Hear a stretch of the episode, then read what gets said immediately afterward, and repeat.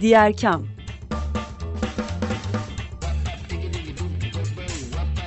Sosyal fayda dünyasından fikirler, tartışmalar, haberler.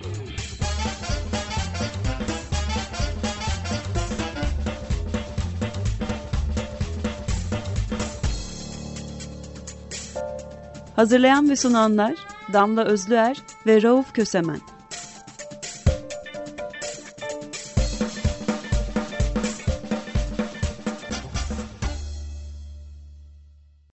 Herkese merhaba. Ee, bugün 3 Ocak 2023 Salı. Yılın ilk programındayız. Diğer kamda Açık Radyo'da 95.0'da. Ben Rauf Kösemen. Ortağım Damla Özler'le birlikte sizlere bu programı sunuyoruz. Ancak bugün Damla bir sağlık problemi nedeniyle aramızda değil, sesi kısık, mikrofona konuşamayacak haldeydi. Geçmiş olsun diyoruz ve programımıza başlıyoruz. Bugün sosyal fayda dünyasından haberler vereceğim size. İlk haberimiz enerji verimliliği ile ilgili. Türkiye bir milattan geçiyor. 1 Ocak'ta sıfır enerjili binalar, ona neredeyse sıfır enerjili diyelim binalara geçiş zorunlu hale geldi. Sanmayın ki her bina için geçerli bu. Öyle değil ama başlangıç olarak çok önemli. Bir parseldeki toplam inşaat alanı 5000 metrekareden büyükse bu binaların enerji sınıfının en az B performansında, en az B olacak şekilde inşa edilmesi zorunluluk taşıyacak. Normal binalara göre daha yüksek bir enerji verimliliği demek bu. Kullandığı enerjinin de bir bölümünü yenilenebilir enerji kaynaklarından temin edilmesi, etmesi bekleniyor bu binaların.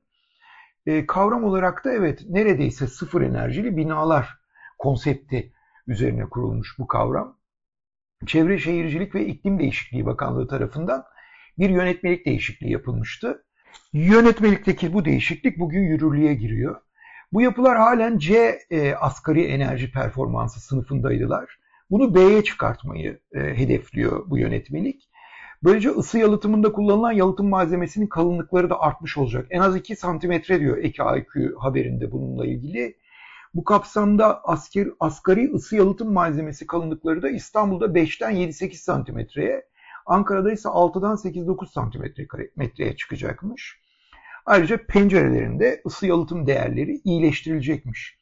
Şimdi bu sayede binaların hem ısıl konfor şartları e, iyileşecek, e, hatta bozulmadan diyelim bir enerji e, tasarrufu yapılacak.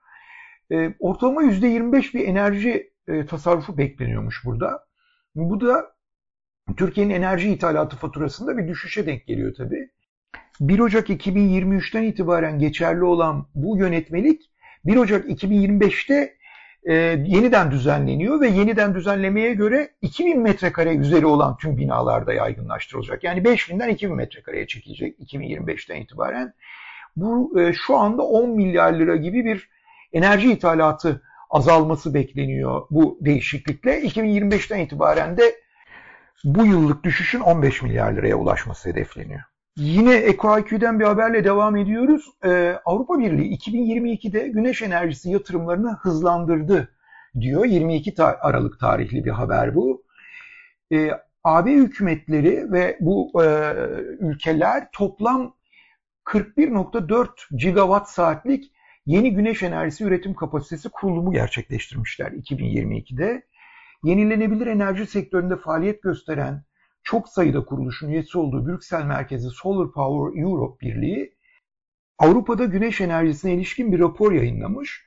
Anadolu Ajansı'nın bu rapordan aktardığına göre raporda 2022 yılında rekor seviyede enerji fiyatları ve jeopolitik gerilimler nedeniyle güneş enerjisinin Avrupa'da potansiyelini ortaya koyduğuna vurgu yapılmış. Yani burada jeopolitik gerilimlerden ne e, kastediyor? İşte Ukrayna'yı kastediyor, bu krizi kastediyor ve buradaki e, Rusya doğalgazının Avrupa'ya e, gelişindeki aksamalar veya bunun risklerinden söz ediyor. Bunun da AB ülkelerini güneş enerjisine doğru yönelttiğini anlatıyor. E, sektör bu dönemde tedarik zinciri sıkıntıları yaşamamış. Hatta Covid-19 kısıtlamaları e, da yaşamamış. Rapor buna dikkat çekiyor. AB üyesi 27 ülke 2022'de şebekelerini az önce de söylemiştik 41.4 gigawatt saatlik yeni güneş enerjisi kapasitesi eklemiş. E, rapor 2021'den de söz ediyor. e, güneş enerjisi kapasitesinin 28.1 gigawatt, e, gigawatt saat artırıldığını 2021'de söylüyor bize. E, 2022'yi de kıyaslıyor 2021 ile ve diyor ki geçen yıla göre %47 arttı kapasite diyor. E, hedef tabii ki burada Rus fosil yakıtlarına bağımlılığı azaltmak. Raporda bunu anlatıyor.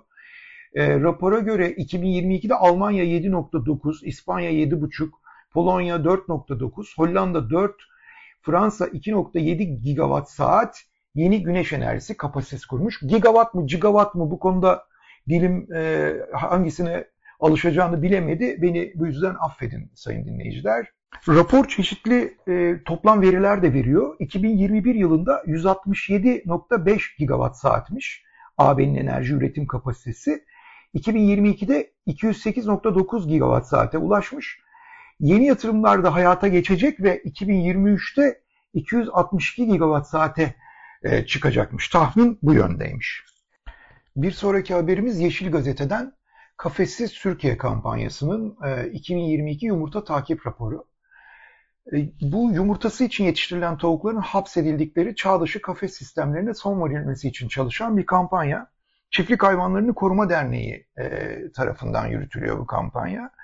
Tavuklar firarda e, diye de bir gönüllü grubu var. Belki buradan dinleyicilerimiz hatırlayacaklardır e, bu şeyi. Yayınlanan rapor Türkiye'de faaliyet gösteren ve kafessiz yumurta taahhüdü veren 51 ve henüz taahhüt vermemiş 41 firmayı içeriyor. Toplam 92 firmayı inceliyor rapor. Endüstriyel kafes sistemlerinden elde edilen yumurtaları terk etmeyi taahhüt eden firmaların pazardaki yerini şeffaf bir şekilde takip etmek istiyor. Bunu da kamuoyuyla paylaşıyor düzenli olarak. Dünya genelinde kafessiz sisteme geçiş süreci, çeşitli alternatif üretim sistemleri, Türkiye'deki şirketlerin hayvan refahı alanındaki ilerlemeleri ve kamuoyunun bu mesele hakkındaki görüşü bu raporda yer alıyor. Rapor Türkiye'deki şirketlerin yumurta tercihlerinin takibini sağlayan tek belge aslında. Bu tür izleme raporlarının varlığı çok önemli. Çünkü izleme taahhüt vermeyi, taahhüt verme dönüşümü tetikliyor. E, dolayısıyla daha ileri bir e, forma erişmemizi sağlıyor. E, raporda 92 firma bulunduğundan söz etmiştik. 51'i taahhüt vermiş, 41'i taahhüt vermemiş olarak. Bu firmalar sınıflandırılmış raporda. Otel, parakende sektörü, kafe, restoran, gıda üreticisi ve yemek servisi olarak 5 farklı sektör. Büyüklükleri ve satın aldıkları yumurta sayısına göre e, bir takım e, etkileri olacak tabii bunların piyasaya. O yüzden e, bu e, gruplar hangi taahhütleri veriyorlar, nasıl e, etkin oluyorlar piyasa üzerinde bunlar düşünülerek oluşturulmuş. Bildiğiniz gibi kafes tavukçuluğu endüstriyel hayvancılık uygulamaları arasında hayvanlara herhalde en çok eziyet eden yetiştirme yöntemlerinden biri. E, sadece yumurtası için yetiştirilen 120 milyon tavuk var mesela Türkiye'de. E, bu tavukların 100 milyon kadarı yumurta endüstrisinin karlılığını arttırmak için bir A4 kağıdından daha küçük bir alana hapsedilerek ömrünü güneş görmeden geçiriyor diyor rapor. Ee, ama bir yandan da konuda mesela bir araştırma yapmış burada. Ocak 2021'de yapılan e, bir anket. Kamuoyu endüstriyel kafes sistemlerinin kullanılmasına ciddi olarak karşıymış. Her 10 insandan 8'i kafes sistemlerinin yasaklaması gerektiğini düşünüyormuş Türkiye'de. Tüketicilerin %82'si de tavukların endüstriyel kafeslerde yetiştirmesini yetiştirilmesini doğru bulmadığını belirtiyormuş. Yani yine her 10 insandan 8'i oluyor bu. Rapor bu sistemin geleceği yok diyor. Küresel gıda ve ağırlama firmalarının dünyanın her yerinde tüketici talebini değerlendirdiği ve bu talepler üzerine kafes sistemlerinden uzaklaşmaya devam ettiğini belirtiyor. Yer alan ve burada yer alan verilere göre birçok ülkede hayata geçirilen yasal düzenlemeler de var. Bunlar kafes sistemlerinin toplam yumurta üretiminde sahip olduğu payı giderek azaltıyorlar ve giderek de ortadan kaldıracağını yani tümüyle kafes sistemini bitireceğini gösteriyor bu eğilim diyor rapor. E, bu eğilimi örneklendirmiş. ABD'de 2016'da toplam yumurta pazarının %10'u kafessiz sistemlere aitmiş. Ama şimdi 2022'de %34'e çıkmış bu oran. Yine ABD'deki birçok bazı eyalet ve Avrupa ülkelerinde de kafes sistemlerinin yasaklandığını belirtiyor. Türkiye'de de 51 firmanın kafes e, yumurtalarını terk etmeye başladığını e, bunun için taahhüt verdiğini söylüyor. Markaların listesi var burada. Onları e, bir radyoda okuyamayacağımız için radyo programında okumuyorum ama isterseniz Yeşil Gazete'nin ilgili haberine bakabilirsiniz. Haberin başlığı 92 markadan 51'i kafes yumurtasını terk edecek. E, raporu kamuoyuna sunan Kafessiz Türkiye Kampanya Direktörü Emine Kaplan, bireysel tüketim tercihlerinin söz konusu hayvanlar olduğunda muhakkak ki önemli olduğunu, ancak bu şekilde bir dönüşüm yaratabileceklerini düşündüklerini söylemiş. Özellikle e, tüketimi yönlendiren firmalara yönelik faaliyet yürütmelerinin nedenini böyle açıklamış. E, eziyetsiz bir dünya mümkün diyor. Kafessiz Türkiye ve destekçileri olarak da bu çağ dışı yumurta üretim biçiminin kabul edilemez olduğunu düşündüklerini sözlerine eklemiş. Bir sonraki haberimiz yine Yeşil Gazete'den e, Arguvan'dan geliyor. 25 Aralık'ta 90 kişilik bir avcı grubu Arguvan'a gelmiş. Yöre halkı ile bir gerilim yaşamışlar. Çünkü yöre halkı avcıların bölgede avlanmasını istememiş hayvanları korumak için. E, bu arada bu sırada avcılar e, halkın üzerine ateş açmışlar. E, uzaktan olduğu için kimse yaralanmamış. Ancak daha sonra tehditlere, e, darba, işte gözlerine gaz sıkmaya darp sırasında kadar bir dizi sorun yaşamışlar. E, ve avcılar diyor e, haber 1 Ocak için bir e, tehditte bulunmuş köylülere. Bunun üzerine 1 Ocak'ta Arguvan Meydanı'nda köylüler bir araya gelmiş. Malatya Çevre Platformu, Arguvan ve Köyleri Doğal Hayatı Koruma Derneği ve Arguvan halkı bir basın açıklaması gerçekleştirmiş. Dayanışma Yaşatır başlığıyla. Basın açıklamasında bu e, grubun avcıların Yeşilyurt Doğa Avcılar Derneği'nden olduğu belirtilmiş ve şöyle bir e, açıklama yapılmış. Avcı grubu adeta savaşa gelmiş gibi insanlar üzerine ateş açmıştır. Şans eseri mesafe uzak olduğu için kimse yaralanmamış ve akabinde olay karakola intikal etmiştir. Özür kabahatinden büyük olan avcı grubu karakolda asker olmalarını bir dokunulmazlık aracı olarak kullanmaya çalışmış ve dernek başkanı olduğunu beyan eden şahıs gelecek pazar 200 kişi geleceğiz diyerek Avrupa halkını alenen tehdit etmiştir. Evet o gelecek pazar işte bu 1 Ocak günü olmuş.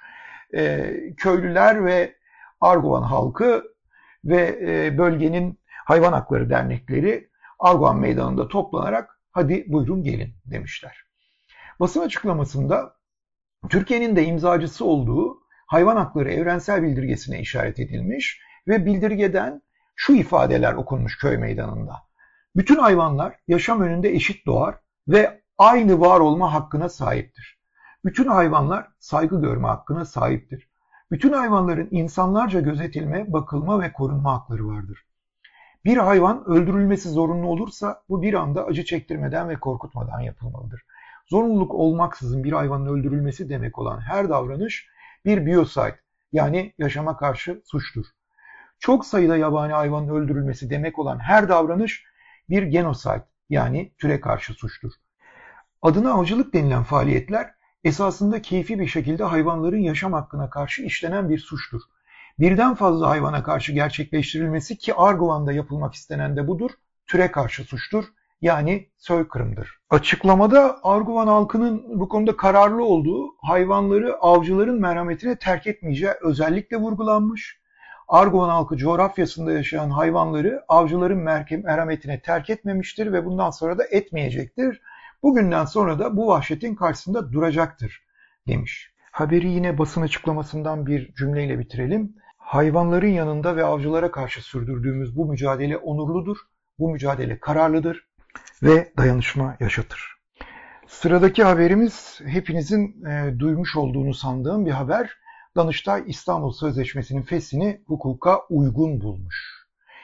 İstanbul Sözleşmesi'nden Türkiye'nin çekilmesine dair bir e, dava silsilesi vardı. Danıştay'a açılmış davalar vardı. Danıştay İdari Dava Daireleri Kurulu değerlendirmesini yapmış ve Türkiye'nin 20 Mart 2021'de kadına şiddetle mücadele konusundaki önemli bir metin olan İstanbul Sözleşmesi'nden e, Tayyip Erdoğan'ın kararı ile çıkması hakkında kararını vermiş. Hatırlarsanız e, 4 ayrı duruşma yapan Danıştay 10. Dairesi iptal istemini 19 Temmuz'da reddetmişti. Kararda İstanbul Sözleşmesi'nin feshedilmesine dair Erdoğan'ın kararının hukuka uygun olduğu belirtilmişti. Dava konusu Cumhurbaşkanı kararında yetki ve şekil unsurları yönünden hukuka aykırılık görülmemiştir diye bir karar vermişti.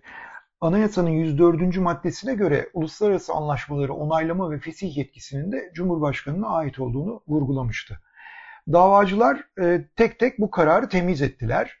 Dosya son karar merci olan Danıştay İdari Dava Daireleri Kurulu'na taşındı böylece. E, bu kurul müzakereler sonucunda oy çokluğuyla temiz itirazlarının da reddine karar verdi. Sözleşmeden çekilmeye ilişkin Cumhurbaşkanı kararının iptal istemi de reddedilmiş oldu böylece. Yani Danıştay 10. dairesinin kararı onandı. Kararın gerekçesi önümüzdeki günlerde açıklanacak ama bu şu demek Türkiye İstanbul Sözleşmesi'nden resmen çıkmış oldu. E hemen arkasından bununla ilgili bir e, başka haber e, vereceğim. U Sandık diye bir web sitesi açıldı. Kadın cinayetleri haritası yayınlıyor bu web sitesi. Türkiye'nin İstanbul Sözleşmesi'nden çekildiği 1 Temmuz 2021'den bu yana önlenebilir cinayetlerde kaybettiğimiz kadınları birer rakam olmaktan çıkarıp portreleri ve hikayeleriyle yayınlıyor U Sandık. U e, apostrof sandık şeklinde yazılıyor ama usandık diye e, okuyabiliriz rahatlıkla. U sandık unutmamak için dijital sandık. usandik.org e, adresi. Film Mor Uğusandık Kolektifi tarafından hem erkek şiddetine hem de eşitsizliğe ve şiddeti önlemekte etkisiz kalan kamu politikalarına karşı mücadelenin bir parçası olarak hayata geçiriliyor Uğusandık. Önlenebilir kadın cinayetlerini izliyor, görselleştiriyor ve öldürülen kadınları birer rakam olmaktan çıkartarak onların portreleri ve hikayelerini karşımıza çıkartıyor. Bir de haberin başında aktardığım gibi bir kadın cinayetleri haritası var. Şehirlere göre bu cinayetlerin nasıl yoğunlaştığını orada izleyebiliyoruz. Usandık'a göre 1 Temmuz 2021'den 25 Kasım 2022'ye kadar 432 kadın ayrıldığı, boşandığı, reddettiği erkekler tarafından öldürülmüş. 68 kadın uzaklaştırma kararı aldırmasına rağmen yani devlet gözetimindeyken katledilmiş. Usandık projesini kamuoyuna sunan e, Film Var Usandık kolektifi bir açıklama yapmış ve bu açıklamada şöyle demiş. Kadın cinayetlerini önleme görevini yerine getirmeyen, var olan yasaları daha etkin uygulamayan, sözleşmelere uymayan her kadın cinayetinin suç ortağı olanlar usandıka baksın. Bir daha hiçbir katil Pınar Gültekin'in ardından katilin dediği gibi İstanbul Sözleşmesi'nin iptali iyi oldu diyemesin.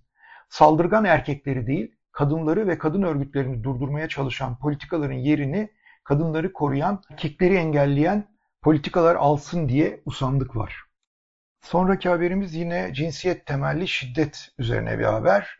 Kişisel görüntü mağdurlarına yönelik bir platform kurulmuş. Ee, daha doğrusu var olan platform Türkiye'de de hayata geçirilmiş.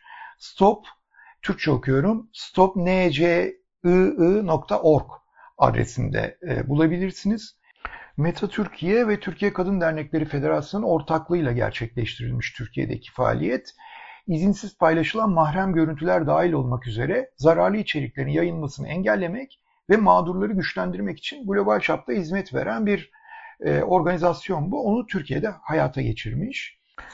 Herkesin zarar görmeden teknolojiden yararlanması gerektiğine inanan uluslararası üne sahip bir yardım derneği var. SWGFI e, bu dernek. Bunun bir e, faaliyeti var. İntikam Pornosu Destek Hattı diye. Bu İntikam Pornosu Destek Hattı e, üzerinden, onun deneyimleri üzerinden Türkiye'de de bu faaliyet e, gerçekleştiriliyor.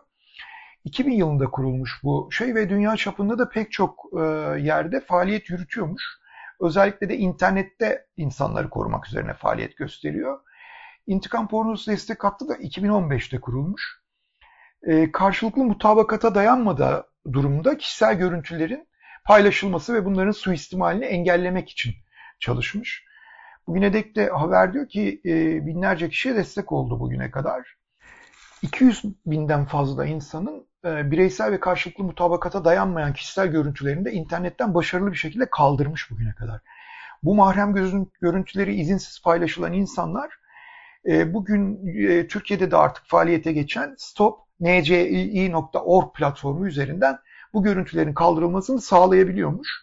Bir vakayı da takip etmesini sağlıyor tabii bu platform. Kişi özel bir şifre veriyor ve bir vaka numarası veriyor size. E, bu başvuru sırasında e, kullandığınız görüntülerin vesairenin de e, bu e, sistemin dışına çıkmaması için kişisel cihazların ve bu sistemin dışına çıkmaması için özellikle e, dikkatle yürütülüyor faaliyet.